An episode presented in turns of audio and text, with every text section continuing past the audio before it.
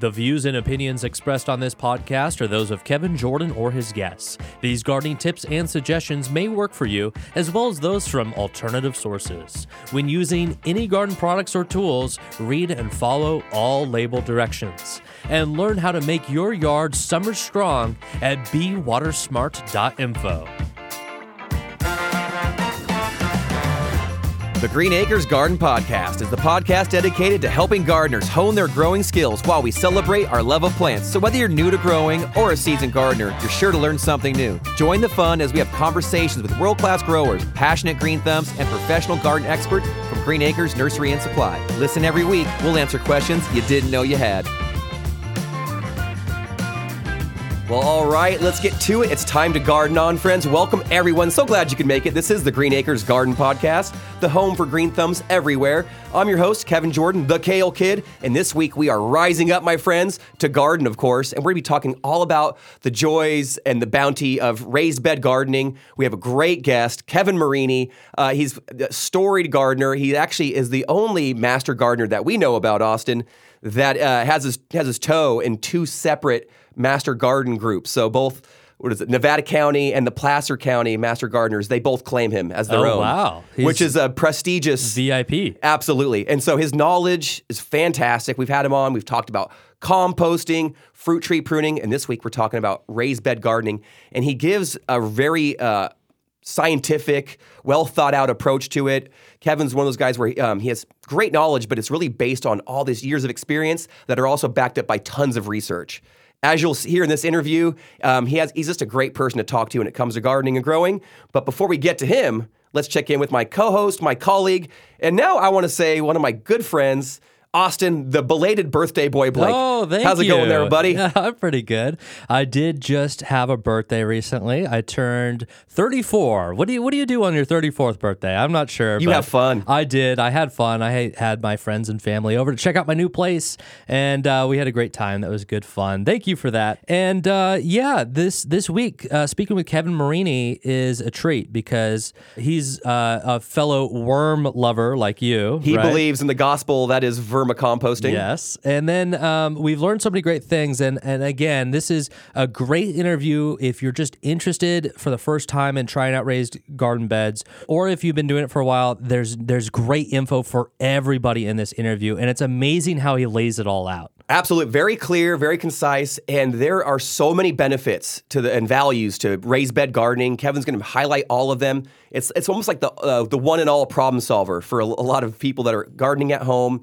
If you want some success right away, uh, this might just be the way, uh, or may not. You'll find out at the end of this interview. I love it. All right. So uh, I certainly learned quite a bit. And then I, I think we should go through the interview. And then I actually have some questions for you at the Oh, end. please. Because there's some new concepts here, new things I hadn't really thought of, I think are fascinating. So let's, uh, before we get to that, let's go ahead and jump into our interview with Kevin Marini. We sat down with him at the Green Acres in Rocklin. Oh, yeah. Beautiful and, store. Uh, yeah, it was a good time out there. And let's go ahead and jump into the interview now.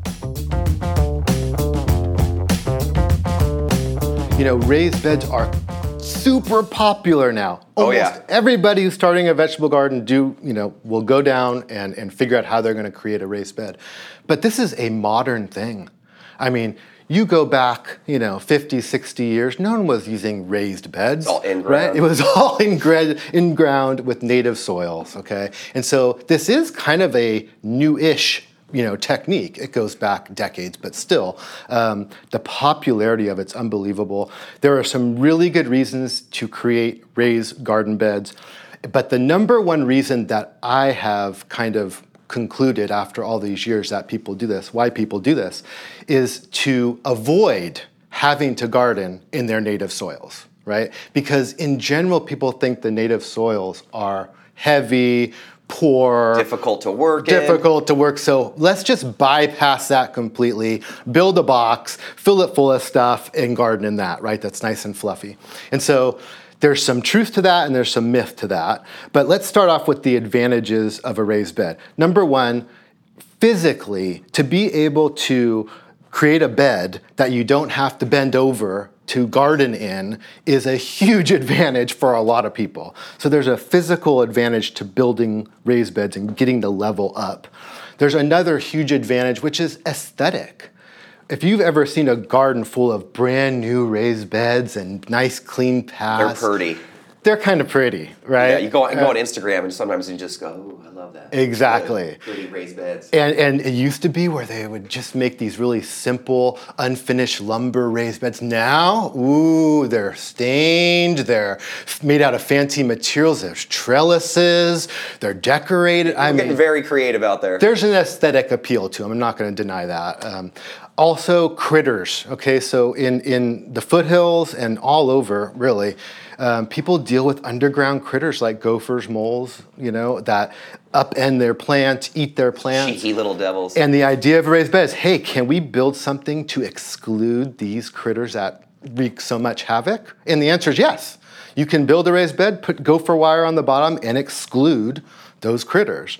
So lots of benefits to raised beds. Um, the one I'd say disadvantage to it is that it, it is it can be expensive. Right? So if you have native soil in your backyard and you can create your own compost, you can almost get started vegetable gardening for pennies. Right? Low barrier entry. I mean, real, real inexpensive. Whereas when you invest in redwood or cedar raised beds, and you're filling, and you're building tall raised beds so that you don't have to bend over, um, and you're filling all with all this material, then you need drip irrigation to really water those bit raised beds efficiently. All of a sudden, that entry cost is pretty high. Starts going higher Yeah, there. yeah. Now there's ways around that. You go and salvage some old lumber, right, to make raised beds, and you, you, you find people giving away old drip. I mean, there's ways to make it inexpensive, but because of that aesthetic appeal, people are now going to great, you know, efforts to make really pretty raised bed gardens, and that costs a lot of money. And that's a serious disadvantage for a lot of people. All right, so we got some benefits, we got a few drawbacks. Yeah. But uh, I still, I'm interested to learn more. What do you think are some of the best materials? You brought them up a little bit earlier, but what really are the key materials you, that if you were to make one right now or Mm-hmm. recommend to me to uh, start a garden, what would I start with? So I look at raised beds as um, basically three different types of raised beds. Okay, first one is what farmers do. You won't find any farmers buying materials to line their beds. They have raised beds, meaning the level of the soil they're cultivating is higher than the ground level, but they do that through these implements called bed shapers that pull up soil from the pathways and fluff up the bed. There's no uh, boundary to the bed. It's open. There's, you know, that is still considered a raised bed. So I would say that's one type of raised bed that's based in in-ground gardening. That's kind of how our garden at the school is. Okay. Where we, but it's done by hand, where we kind of cultivate kind of shallow mounds that are you know elongated and Mm-hmm. Have little furrows that we can you know walk down in between. It just helps a little bit. Absolutely. Warms gets you get a little bit warmer soil earlier that way, you get a little bit better drainage, and it's what farmers do. And I tend to look at farmers, people who are making their living doing this and say, what can I glean from them, right? So raised beds can be simply just a lifting of the soil a little bit without any additional inputs and boundaries to the bed, right? The second type of raised bed is a shallow raised bed, is just, you know, going up 6, 12 inches, right? In that sense, you're going to have vegetable plant roots that are going to go beyond what you fill that bed up with and into the soil below. The, the average depth of rooting for vegetables is 12 to 18 inches. Okay, if you average, I mean, obviously radishes are you know four inches, but if you average All them the all larger out, ones in that we grow. general, 12 to 18 inches, right? And so if you have a raised bed less than 12 inches tall, then you are you also have to be cognizant of what soil is below what you're filling those beds up because the roots are going to get into it, right? Unless you have a And I'm sure do, do you have to cultivate that soil all together and mix it, or are there was are it stratified in different layers? Is that a problem? It is, and that's such a really good point. Is I always say mix the interface, mix the interface because for drainage purposes, you don't want different textures butting up against each other in a real stark manner. So mixing that interface of native soil and whatever you're filling the top beds with is super important. And you can still put gopher li- wire on the bottom. It just means that you do the mixing first then put the bed down, right? So that the two are already blended a bit. And, and the one thing that's important to understand in that sense is that your watering also has to be really on point because you do have a difference in texture right? And so you don't want to be overwatering and causing any of these watering problems that you just spoke of. And so finally, third type is just a huge raised bed that really is just a large container, right? So once you get above 24 inches and you have three foot tall raised, but you just have created a large container. So, you know, a lot of times that's done when the soil is toxic and can't be gardened with. You don't want roots getting in there. Soil just always um, negative and talking mean to you. Is that you mean toxic? toxic soil. So toxic. Yeah. Um, or when you know there's cement, or when you're whenever you want a garden bed in a situation where you don't want the roots getting down below. You want yeah. them all in that bed. And so in that case, just a large container. So I look at those three situations as each different situation with raised beds. The materials you use in the middle one, where you're having a short one, can be commonly it's like redwood and cedar. Because um, they're resistant to rot? Yeah, more resistant. There is a pressure treated wood now that does not contain arsenic.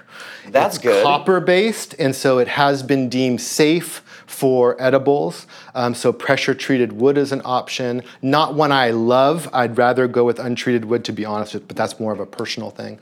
Um, you can use concrete blocks, cinder blocks, rock. And so for the most part, the big raised beds, like I'm, I was talking about before, that, that third type that's super big and super tall, in general, they're built out of wood. Um, one of the big trends is, is these stainless steel stock tanks. People call them raised beds, but I just call them stock tank containers. So I don't really think of those as raised beds, but I've seen people refer to them as raised beds. Um, that's something you'd fill full of water for your horses or something. Yeah, yeah. and you're just it, they're they're aesthetically kind of pleasing, and and they're made of you know they're coated in galvanized zinc, and so. What are their growing results like? Pretty good. The what the one thing I have heard reported about those is that um, in the full sun, um, they do confer a little bit of that heat that they're absorbing, right? And so you have to be a little bit you know, cognizant of watering correctly, making sure your roots aren't getting fried, things like that. So there's lots of different materials you can use for raised beds. When I got into raised beds was in school gardening Okay, so we uh, was part of this program called AmeriCorps. It's a domestic Peace Corps type program, and I graduated from college and I jumped in this AmeriCorps program for two years. We built 14 school gardens in 14 schools in Oakland Unified School nice. District. So we'd go down there to these schools. It was concrete jungle, not a not a green thing on, on the whole campus. We jackhammer out a four by eight piece of the asphalt and I build, like where this is going. build a raised bed, right? Love it. And what was so shocking to me was when we would come back that second year, the soil level that we had filled to the very top was a foot less, right? It, it, the amount Where'd it go? Where did all that soil go? Because obviously, if soil outside dropped all the time, you know, our houses would be underground, right? That would so, not be good. like actual soil maintains its stability. And the reason why raised bed fluff is what I call all the stuff we fill raised beds with decompose and drop in level is because it's all organic matter. And so there's so much cycling going on, right? And so we would build these beds the first year have a crazy bumper crop at these schools and then the second year have an embarrassment of a poor all the nutrition because we didn't out. know. We didn't know that oh my gosh we got to replenish this right? And so that's super important with the raised beds is you you're relying on organic matter cycling as opposed to mineral nutrients being liberated out of a native soil. So real quick a farmer, okay, has has all of these minerals in the soil, and then the little pie slice of organic matter is maybe five to six percent, right? And what they're trying to do is add compost, add cover crops, add organic matter to get that little pie slice up to eight to nine percent, right? Then we have good old home gardeners who build these raised beds. They fill it full of organic matter. When you go down and buy these quote soil blends, they're compost, decomposed fir bark from the lumber industry, sand, and maybe a little bit of topsoil. But what's topsoil? Full of organic matter, right? Less, not really mineral rich. And so all of a sudden you have, in their, in their raised bed, they have 90% organic matter and a little pie slice of minerals. So just the opposite. And that's why there's so much shrinkage. Yep. Because that 90% is just churning with life that's decomposing the material. But if you don't replenish every time you turn over a crop with additional organic matter, then you're losing nutrients faster than you're building them or uh, getting them available, you know. So that's super important for people to realize. It's a totally different way of gardening than what you know traditional vegetable gardening was in native soils. So in a sense, it's kind of like container gardening. Yeah, yeah, exactly. I totally agree. So when it shrinks down, we shouldn't be alarmed. Shouldn't be alarmed. It's going to happen. Now, what would be the best thing to do to bring it back up to life? Let's say we have our first great season our, in our raised bed. Yeah. Um, we come back the next year, and we want to have another great season. How do we make that happen? So the the one thing I always tell people is keep track of what you filled up your raised bed with. Because ideally, if you had a great first year garden, you want to go back and get the same stuff with the same texture and replenish it with that. Because that way you won't have any textural differences. Keep it all uniform. Yeah. And so if you can't do that and you, you don't remember what you got, then compost is going to be something you can always rely on. So if you just go down and buy a high quality compost to replenish and, and, and lift those beds up, that's fine too. We could do a whole podcast just on that. Just on what do you fill a raised bed with? Because there's so many different products now and there's so much confusion, probably because they call it bulk soil when it's nothing like soil whatsoever. So gardeners know what soil is versus organic matter, right? So soil is mineral rich. It's all from rocks from millions of years. So it's got all these minerals in it. Compost and all the material that people fill their raised beds with in general are these blends of organic matter that have very little mineral content right? There's a ton of life in there churning, but you actually sometimes want to add minerals to some of that mix. So, ideally, in an ideal world, a raised bed would be a mix of both your mineral native soil and high quality compost, and that could be built over time. The problem is if you have a huge raised bed to fill, it's hard to find large quantities of actually really good mineral rich soil. But you can go down to the landscape supply place and buy these bulk quote soils, right, to fill them up. And so what they're filling it up with isn't anything that's mineral rich. However, you could go around your yard and steal a little bit of native soil and mix it in there too, so you have some minerals in there. And then, you know, finally, I would say that um, you can maybe potentially do some of these techniques where you add woody material. So is that the to, culture? Yeah, the hugelkultur. Can you, can you explain to our listeners what that well, is? Because it's well, fun to say. I wonder if it's as fun to do. It's it's basically when you have this big container to fill up, you don't want to have to bring in 10 yards of material to fill them up. And so to kind of uh, mitigate that situation, you fill up the bottom of the bed with woody biomass. And the idea is, is that over time, that woody biomass is going to break down and release nutrients. And in the meantime, it's going to hold a heck of a lot of water. Ooh. Yeah, and slowly just kind of let it go, right? Because it's woody stuff that's breaking down, and those tend to be sponges for water. So now, if you went to Austria, where hugelkultur, you know, came from, and oh, yeah. Germany, and, and you looked at the research there, there's some pretty positive research on, on the technique.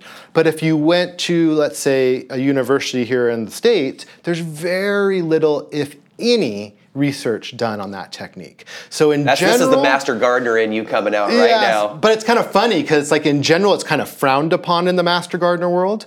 But at the same time, there is actual science behind it and is re- there is research it's just from another culture country right? So i would say people should experiment first before going all in. So let's say you have 10 brand new raised beds try it in one before you decide to do all 10 and run into a problem and then have to excavate them all and break it all down right? Um, experiment in your gardens and try these things, but don't put don't go all in on them in case they don't work out. I like it. what do you think are like the most solid practices for getting one started, getting one going, and, and keeping your, your raised garden beds ripping? So I haven't talked about fertilizer yet. Please. Okay, and and so it, like I mentioned, because it's all organic matter in a lot of these raised beds, you have a tremendous amount of nutrient cycling, right? So you have all these critters, all these decomposers, munching stuff up, ex- excreting their nutrients out their rear ends, and that nutrient cycling isn't super predictable okay? Because the weather has an impact, the temperature, the soil temperature, how much people are messing with it, how much people are watering. It's never a constant line. It's kind of hard to predict what type of nutrient availability you're going to have at any given time in a raised bed filled with organic matter. Therefore, fertilizer can help. When you plant those plants and you're adding a slow release organic fertilizer, you know you're going to have nutrients available for those plants over time, even even though there's going to be additional nutrient cycling. Does that make sense? It absolutely does. Because when we first got warmed up uh, before we recorded, you mentioned how you, you were gr- growing at home, you're in ground a lot, and Mm-hmm. because you've put so much effort into building your soils, you're not you don't really use uh, a ton of fertilizer to keep Yeah. your plants healthy because you've fed your soil so much. Yeah. And then you quickly said, "But if I if I did a lot of raised guard uh, raised gardening, it wouldn't be that way." Yeah. And so I think you know that, that's important to understand is that um, if you go down the path of of really you know doing an in-ground garden bed, it may be difficult at first, but over time you have a better shot at sustainability. Okay, because you have all those minerals just sitting there waiting to be liberated. In a raised bed, you've you've committed yourself to replenishing that organic matter every time you turn over a crop. So unless you're an avid composter and you have a lot of free organic matter, then that ties you to something you need to buy to keep that bed working, right? So I would say it's a little less sustainable in that manner. Um, and you have materials that you've built these raised beds out of that don't last forever let's be honest, they, they break down. At some point, you might have to tear apart that raised bed and rebuild it, right? So I'm not saying that should dissuade anyone from doing it. Just I just want people to be aware of the differences in gardening. Well, Kev, quickly, you brought up you know replenishing the soil each and every season, and you know adding some compost or organic matter in there. First, what are your favorite styles of compost, Mm-hmm. and can we actually do anything else to improve that soil that doesn't really involve compost? Yeah. So I mean, I'm I'm an avid composter, and um, but believe it or not, I'm not a hot composter. So I have piles that age, you know, four to six months before I use it. My backyard Fine compost. wine. I, I try to be careful about putting anything in there that's going to become a problem in kind of these cold compost piles. Um, so I also am an avid worm composter, and I also make my own biochar. So my little mix that I create is my own backyard compost with some worm castings and biochar all together. So I love that. Tell Now- us, tell us quickly what is, what is biochar? Biochar is just woody biomass that's been heated up to such a temperature that it creates these, this charcoal, if you will, um, that has been used in agriculture in, in other areas of the world for you know very very long time. We're, we're rediscovering it and, and all the benefits of that. Um, if you don't have organic material and you want to add some nutrition to your bed, you can grow cover crops. Okay, so cover crops are cool because they grow during a time when most people aren't actively growing crops during the fall winter time. Not that you can't grow crops at that Oh, time. you know it. But if you're not, cover crops are a good option because it keeps the soil from eroding, right? It, you can get nitrogen fixers that help add nitrogen to the soil. Um, and the most interesting new science in soil microbiology is hinting at the need for growing plants in soil to feed the microbiology. So when you have a fallow bed with no plants growing in it, you don't have a lot of life in that soil. As soon as you plant plants and the roots of those plants start pumping out exudates, the microbes come and there's a mutual beneficial relationship. So, Kevin, so for our listeners, let's imagine our listener right, uh, is out there right now and they are hoping to start their first raised bed. Um, let's give them some optimistic uh, approach to it. I want them, you know, let, us Can you give me a recap on all the best practices, concepts, ideas, mm-hmm. and uh, all the things that this listener needs to be thinking about or doing uh, going into this project? Yeah, I'll, I'll try my best to to uh, wrap it all up. So. I, the first thing they need to think about is what type of raised bed they want to put in. And like I mentioned, there's three different types. One, simply an in-ground bed that the, that the soil is raised a bit, but there's no actual borders to that bed. Two, a very shallow raised bed that is going to have borders, but also allow the roots of the plants growing in there to reach into the native soil. And then finally, the third one, basically a big container, something that's so tall, 24, 36 inches, that the roots are never gonna go below what you're filling that bed with. Those are really the three types. So make that decision based on the soil type you have, what you plan on growing, and what your needs are you know, physically. Um, and then be aware that what you fill those beds with can be actual soil, mineral rich soil, right? In the case of the first type of raised bed, and even the case of the second. But then you get to a point where you're filling these large raised beds with strictly organic material bought and brought in, imported organic material. In that case, you really need to pay attention to replenish those beds every time you turn over a crop and utilize fertilizer to maintain stable nutrients available to those plants. Then you want to water correctly. Raised beds have a weird thing where if you use a hose or even bubblers, they will wat- they will uh, absorb moisture unevenly. So using drip irrigation is crucial in raised beds, okay, to get nice even moisture. And finally, even in raised beds, don't forget the mulch. You need that mulch on top to suppress weeds, keep the soil temps, you know, mitigated. And so I haven't even talked about mulch. I know. Mulch, I don't know mulch, how. Mulch. I don't know how he made it this far without grinding on it. It's because we were talking about compost so much. Yeah, you know it. Okay, absolutely. So, what do you think is would be the best mulch for the for the uh, to use in a raised bed? Oh, I'm a big fan of arborist wood chips. They tend to be free.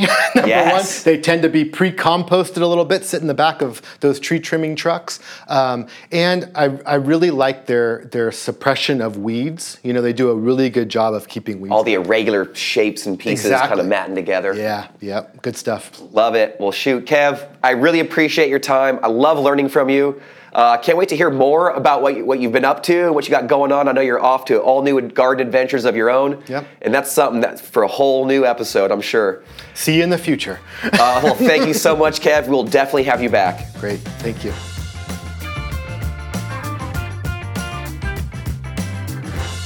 All right, we are back. Big thank you to Kevin Marini for sitting down with us and talking raised beds. Man, I learned some some really cool stuff there, Kevin. And first thing I was blown away by was just like he started talking about minerals and the soil and like I feel like I'm starting to kind of learn a little bit more about how this all works, the different kinds of soil and getting native soil into our plants is great and I just I, I almost want to take some geology classes. Eh, it, he, he can go deep. And yeah. you really find out quickly that he is a big fan of incorporating the native soil whenever you can. Even in a raised bed, it, it offers some value to kind of make a more well rounded soil profile if you can blend in a little bit of your native soil into that raised bed. Uh, there's a lot of benefit to that. Cool. And then uh, agreed. And we're always talking about the importance of soil. So Kevin's right there with that. And uh, but then I want to bring up this new term he he mentioned, and I'm gonna butcher it. I'm sorry. I don't think I know how to say this right, but uh, culture. Hugo, Hugo culture. Hugo culture. I'm probably saying it wrong Have as well. Have you heard of this before? Absolutely. I was all fired up to uh, ask him about it, and it's a great option for people for if you if you do choose to do raised beds and you're choosing to do them extra deep, eh, but you're like, hey, I want to save a couple pennies and money, and mm-hmm. to me that's a, it's a big deal because you know it, it can be costly. That's the one. There's so many benefits, right, to raised bed gardening. There is the reduced soil erosion. It's, it keeps the soil warmer, so you can have an earlier start and a later finish to your season. Uh, just because you're not walking on it a lot, there's just happens to be less soil compaction. Uh, the increased drainage, of hmm. course, if you have if you're around clay soils, it makes it's a big difference. If you live somewhere where you have really sandy soils, you can go raise and add a lot of organic matter, and then now instead of having your soil drain like like really quickly, it is actually ha- has more moisture retention. So it does so many positive things. I mean, lessens the weed pressure. Uh, you can do denser plantings. With all those benefits, there are a few drawbacks, and one of them uh, is just the upfront cost. but that can be reduced with Right. methods like hugelkultur, where you uh, take wood uh, that you maybe from your property or a friend's property, uh, branches, sticks, twigs, small logs, and you can fill the bottom. Uh, of I've actually done this at a You friend's garden. it. Yes, I have. cool. He he made these garden beds. They were like three feet deep, maybe even higher. They were Well, that's deeper than you need. they're super raised up. Uh, it was an aesthetic choice. It's- Okay. they're at their home. It actually turned out really nice. I, I'm for it. Uh, harvesting is like waist high. That's another thing is the access. Right. So if anybody who has re- reduced mobility and you want a garden, but you don't want to be bending over a ton, um, or you have people that maybe uh, uh, are in wheelchairs, dude, you can make it towards nice and tall, and you can you can wheel up right there and garden. So it really allows, I think, more people to grow and garden and have fun. But like I said, that upfront cost is that Mm-hmm. one barrier. Hugelkultur and ideas like that are, I think, a great way to. to it's like it's a workaround. You're filling it up, but it's filling up with uh, very cheap organic matter that will eventually break down. Nice. And you brought it up earlier with the minerals and how that soil fluctuates from year to year in that Right, raised bed. right. Um, that is the one thing. So soil is one of the key factors of having a great raised bed. Keeping that soil healthy and alive season to season is what's really going to drive the success of your raised beds. And I think Kev uh, Marini brought that up in our interview where he's Yeah. Really he's like, hey, it's all about that season to season, year to year replenishment, doing your top dressings with compost.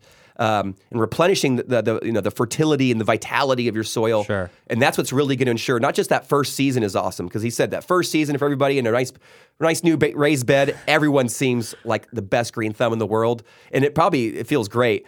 But if you want to have a second, a third, or fourth, and so on, just keep building that soil each and every year, giving those top dressings, adding that compost. And mulch. And mulch. And, And mulch. mulch. Sir, yeah, absolutely. And that's what's really going to, uh, I think, key you into success with raised bed gardening. All right. Well, um, hopefully that helps some people out there. Make sure you're taking care of your soil, getting those raised beds up and going. Now's the time to start setting that all up. And I wish everyone the best of luck out there. Uh, big thank you again to Kevin Marini for joining us back on the show, one of our good friends here. He's And, awesome. Uh, Kevin, go ahead and take us out. Thank you, Kevin Marini, for making another showing with us. We, we love having you and we appreciate all your knowledge. Thank you to everybody who, who tunes in each and every week. Thanks for being a friend and thanks for telling a friend, hopefully. Uh, until next week, garden friends, I wish you all just a, a wonderful week out in your own gardens. It's actually getting a little bit cooler outside. It's nice. So now gardening is, I'm switching back into like super enjoyment mode. Okay. I, I enjoyed it when I was harvesting and eating, but now it's, it's so nice just to be out there. Uh, so I hope you all are enjoying it at least half as much as I am. Until next week, garden friends, I have an adventure or two. I'm going to the California Agriculture in the Classroom Summit this weekend, and there is the Farm to Fork Festival going on this weekend, Friday and Saturday, uh, Oh, my at the Capitol. Mall here in uh, Sacramento, California. So, all right. if you- Updates next week. Updates next. Absolutely. My pleasure. Until then, garden friends, happy gardening to each and every one of you, and please never stop growing.